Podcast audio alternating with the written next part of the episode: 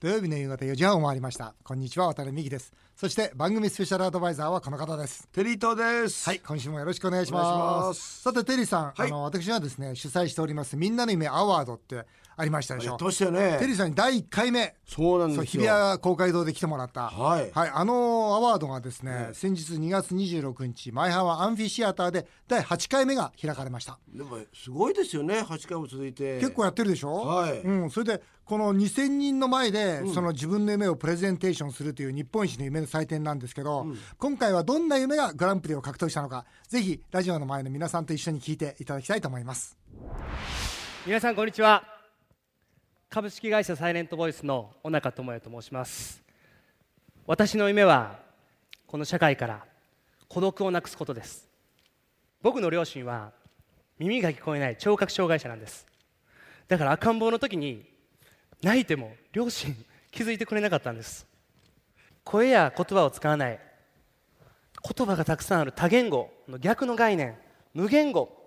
という概念を私たちは作りましたそしてそれをワークショップにして企業にコミュニケーション研修として届けるそんな仕事を今していますそれでは渡辺審査委員長王冠を持ちましてファイナリストの前にお願いいたしますおなかさんおめでとうございますざいます。お父様お母様いらっしゃるんですかいらっしゃいます。手話通訳さんもつけていただきましてああそこでじゃあ両親に感謝の思いをちょっと手話で今ここで伝えてあげてもいいんじゃないでしょうか。お願いしますお父様お母様今何と伝えたんでしょうか。産んでくれてありがとうということでアワードに輝いた小長さんです。あのテリーさん小長さんってね、あのあれなんですよ無言語コミュニケーションをその社員研修にしてるっていうそういうビジネスモデルなんです。えーつまり人間って声を使わないで実際には目とか仕草で実はその大事なことをコミュニケーションしてるわけですよね。そのことをしっかりとまあ一人一人があ技術としてまあ身につけていきましょうとっていうそんなようなものなんですけそうするど。と小中さんはあれですか。この例えば人のね、まあはい会話しないまでも、はい人の心をなんか感じ取る力みたいなのもついてくるんですかね。まあ、小さい頃からお父様お母様が聴覚障害ですから、うん4歳の時に幼稚園に入った時に、その手話でその、じ実はコミュニケーションを取ってしまって、周りの子供たちがびっくりした、ああ、そうか。うん、だからお父さんお母さんと小さい頃から手話でずっと話をしてたんですよね。とってもですね、あの温かい夢で、あのー最後は手話でね、産んでくれてありがとうと言って、ええちょっとねまあ涙ぐんでましたねうんもう会場は感動の嵐で。あとどういうのがあったんですか。うんそそうです準グランプリはですね、はい銚子電鉄だったんですよ銚子電鉄って知ってますあ、知ってますよ。調子の。そうそうそうでももうちょっとね、あの赤字の時もも。うお今でも赤字なんですけど、ねえはいで、えー何電鉄は全然儲かんなくて、で濡れせんべいが7割の売り上げ上げてんですよでもそれもやっぱり事業うまくいかないんで、今度はそのなんて言いますか事業領域を人を運ぶから、今度は人を楽しませるにこう変えるという、で何をするかっていうと、その電車を例えばプロレス列車にしたり、お化け列車にしたり、居酒屋列車にしたりして、観光として呼び込もうと、でなおかつですね運転手を1年間で養成してその運鉄っていうんですか、運転手の夢を叶えたいえ運転手になりたいっていう夢を叶えるというそのことを実現してあげようというそういう企画をですね今回持ってきたんですよ。俺、親父の実家がはい九十九じゃないですか。おうおうじゃあいやだから調子とかってのは僕子供の頃よく行ってたんですおうよ。おうおう行けるで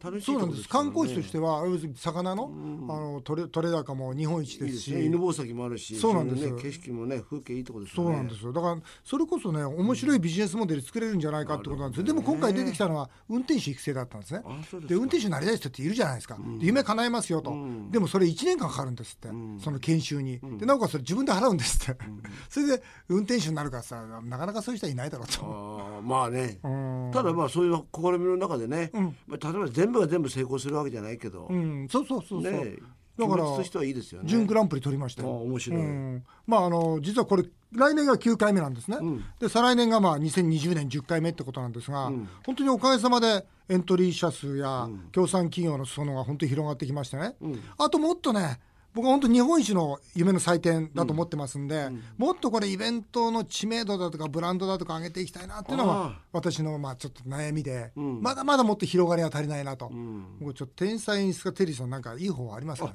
じゃあちょっと考えますこれちょっと考えてくださいええ了解了解まあ、あのある種き9回目のゲストはまたテリーさんがまたいらっしゃってるんじゃない はでいすわかかり ましたでももそううです第ね1回目から来ていただいてるわけですから、はい了解しましたはい、お願いします。さて、CM の後は明日で東日本大震災から7年です。陸前高田の鳥羽太市長からのメッセージもいただいてます。一緒に復興を考える時間にしたいと思います。ということで、テリーさん、は明い日3月11日で東日本大震災から7年となります。7年。先日もね、僕、福島見に行ったけど、はいい、や、全然まだ震災は終わってないですよね。そうですよねあの一番まあ被害の大きかった陸前高田ってあるんですが陸前高田市、私実はそこの参与をずっとやっていて市長の補佐役やってるんですが今日はその陸前高田の鳥羽太市長にですね実情現状を聞いてですねその上で私たちなりの復興を考えてみたいというふうに思いますでは事前に陸前高田の鳥羽市長のインタビューをしておりますそちらをお聞きください日本放送をお聞きの皆さん、えー渡辺美樹さん、テリー伊藤さん、えー陸前高田市長の鳥羽太でございます。お世話になってます。ラジオをお聞きの皆様には本当にこの間、えー応援をいただいてありがとうございます。えー今、中心市街地にショッピングセンターができて、私立図書館ができて、いくつかの個人の店舗もできてきたということで、町らしくなってきたなという思いはあります。ただ当初8年間の復興計画を立てさせていただいたんですが、まあ、それの終わりまではあと1年しかなくてですね実際には復興庁が存在する平成32年度、まあ、平成33年の春までえー時間がかかるなというふうに思っています、まあ、課題はたくさんありますがやはりまだ住宅の再建ができていないということがありますしそれから交通網がですねほとんど脆弱でえー高齢者の方々が病院や買い物に行くということにまだ苦労されているというようなことがですね大きな課題かなとそんなふうに思ってます、えー皆さんにお伝えをしたいことそれは、まあ、我々東日本大震災ということを経験して本当にえー悲しい惨めな思いをしました、えー今日本中で日本のどこかで必ず何か災害が起こるというようなえーそんな感じがしていますえー皆さんは被災地を見てあかわいそうだなと思われるかもしれませんが皆さん自身がいつ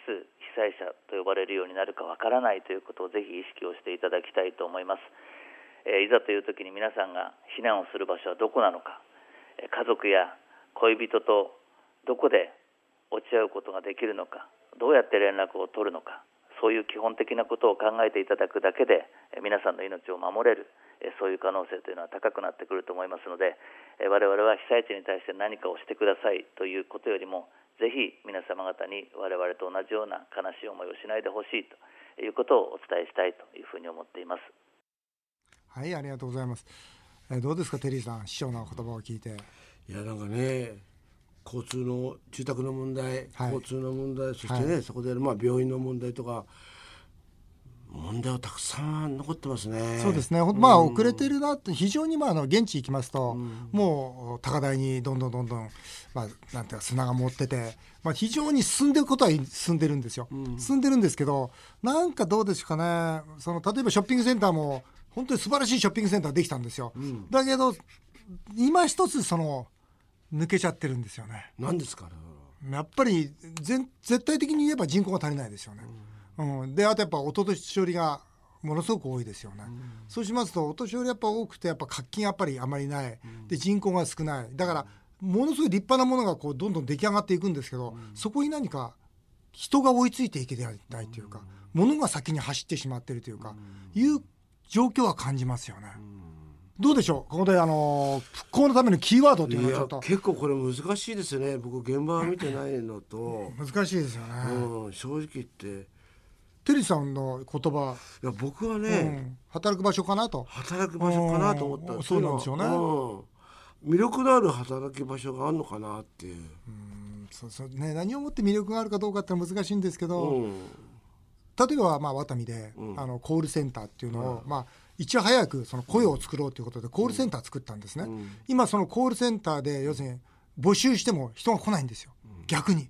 要するにそれだけ他に働く場所がいっぱいあるんで、コールセンターじゃなくてもいいよ、というような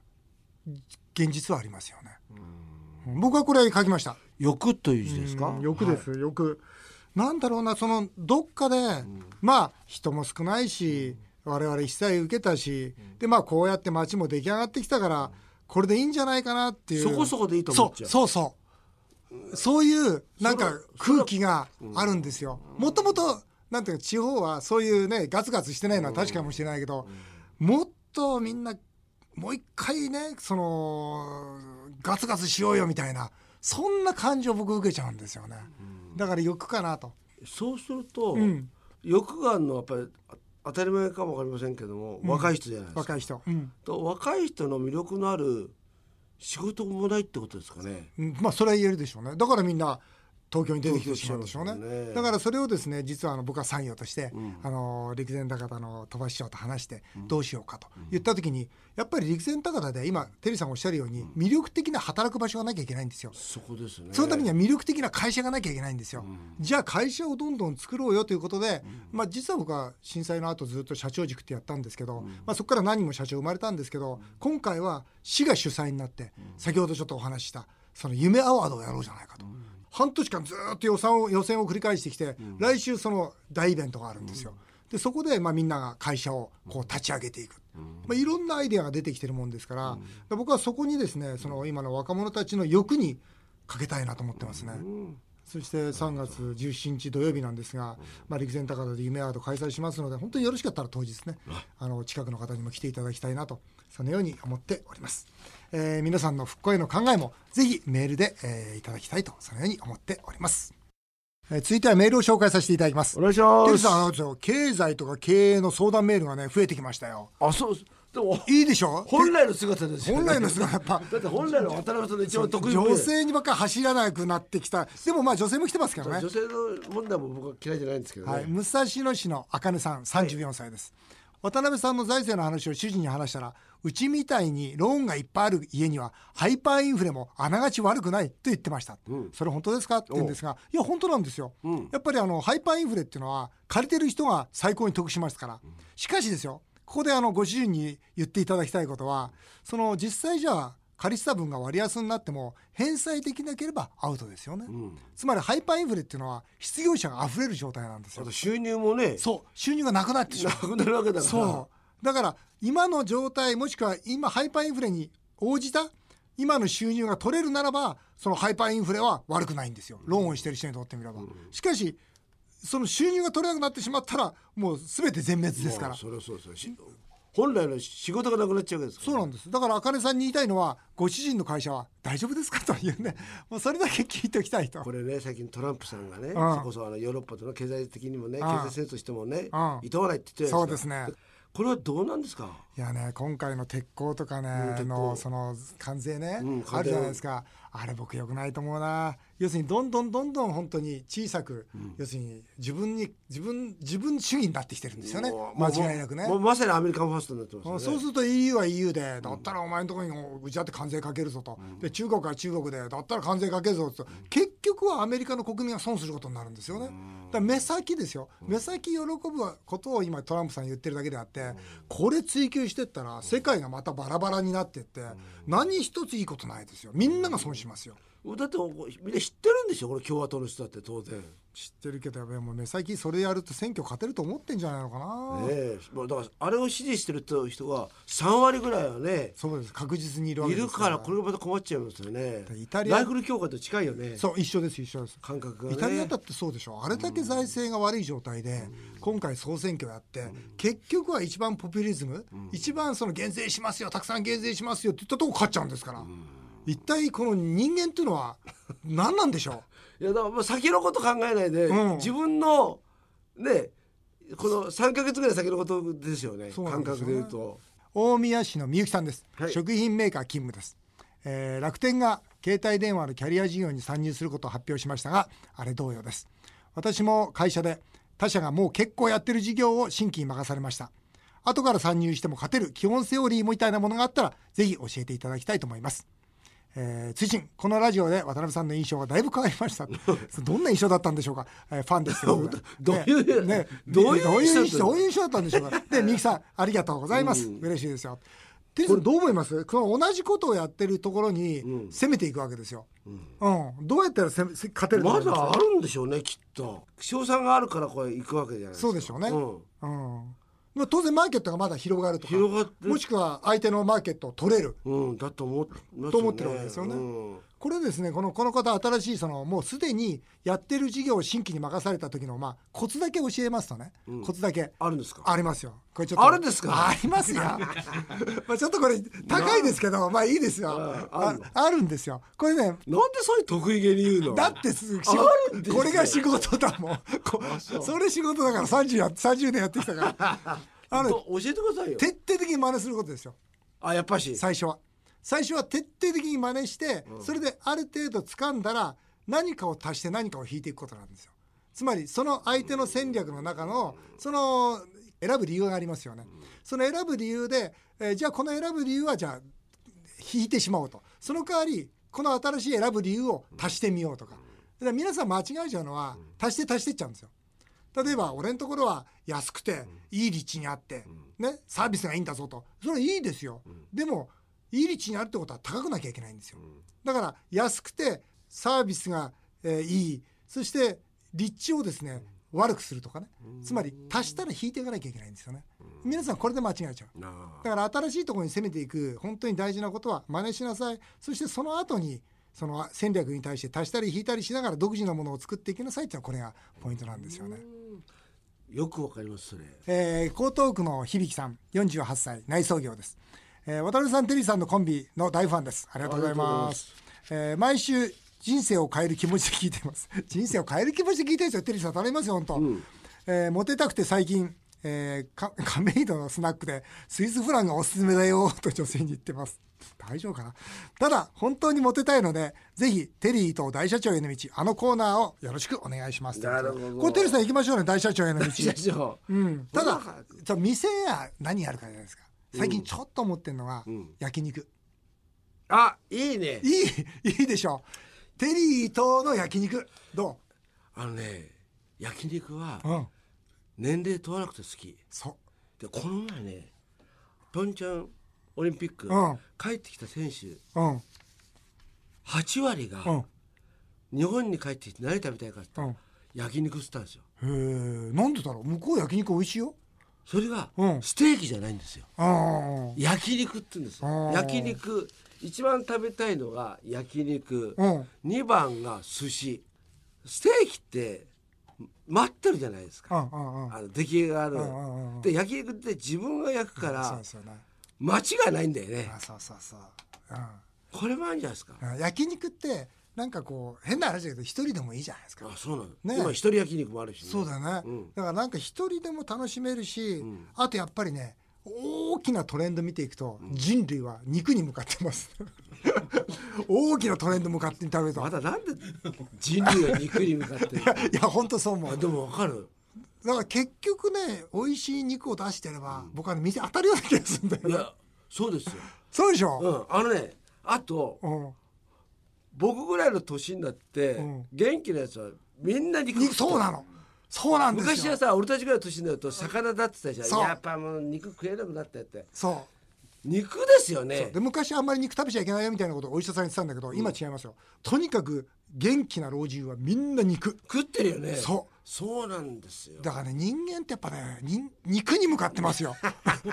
行きますか肉で肉で僕は今肉でねちょっとテリーさんに提案したいと思ってますのでじゃあ肉にしましょう肉にしますか肉にしいいですよねじゃあそこまで決定しますから肉いいと思いますじゃあ素材は肉肉じゃあこの肉からどういうお店にしていくかこれまたこれから考えていきたいと思います、えー続いては横浜市のゴールデン後藤さんです、えー美容院経営妻子あり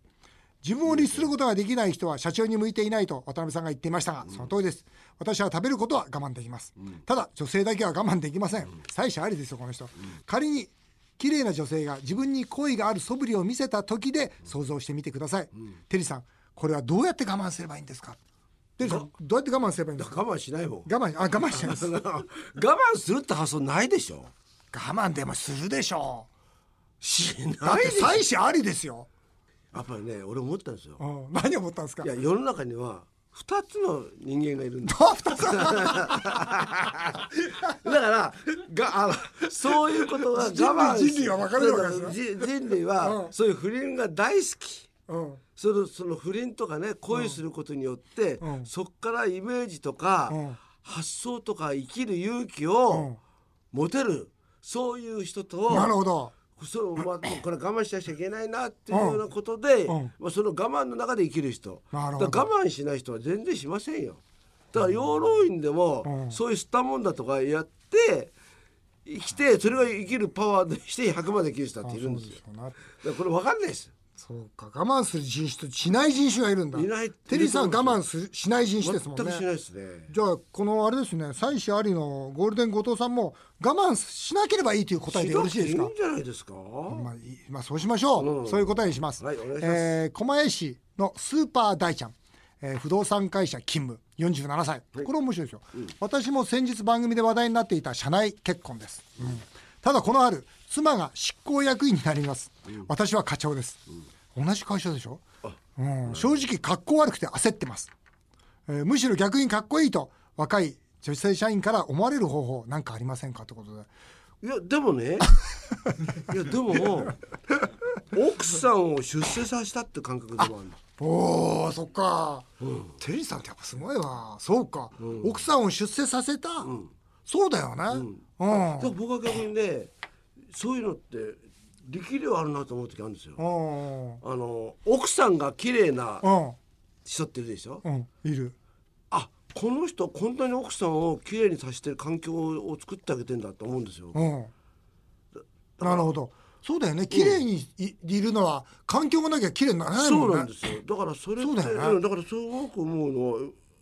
こういうのって思うんじゃないですか逆に男から見て相手なんかかっこ悪いなって僕は思わないんですよ。おお前偉いな奥さんを執行役員にまでしてささしてるなっていう。すがだなと、うん。おーこれはいいこと聞いたなスーパー大ちゃん、うんいいですねスーパー大ちゃんはすごいんですよ、なぜなら奥様を執行役員にさせたわけですから、うんなんかねいうことでそういう考え方いいな、本当にそう思いますこれは。なるほど、小金井市のさゆみさん看護師さんの方です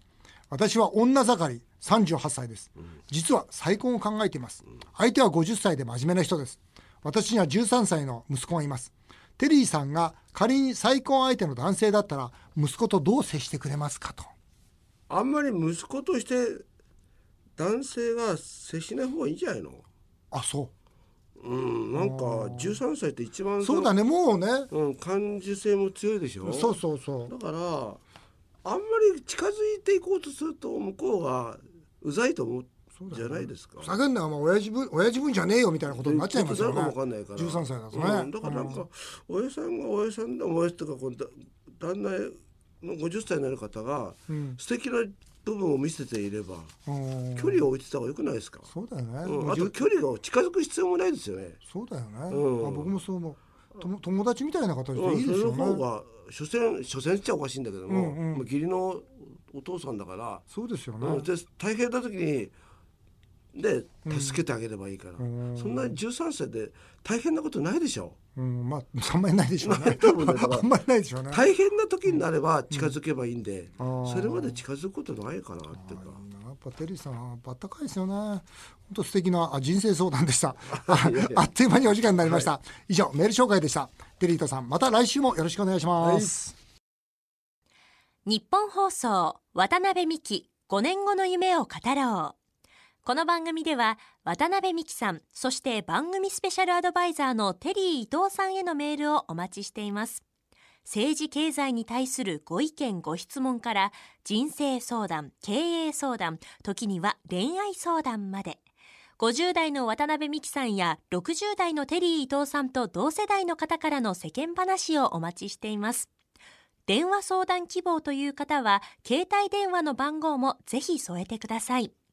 メールアドレスは、アルファベットで、夢、数字で5、夢5アットマーク 1242.com、夢5アットマーク 1242.com まで、どんどん送ってください。お送りしてきました日本放送渡辺美希5年5年目を語ろうえ皆さんの本音もメールでお待ちしますそれではまた来週のこのお時間にお会いしましょうお相手は渡辺美希でした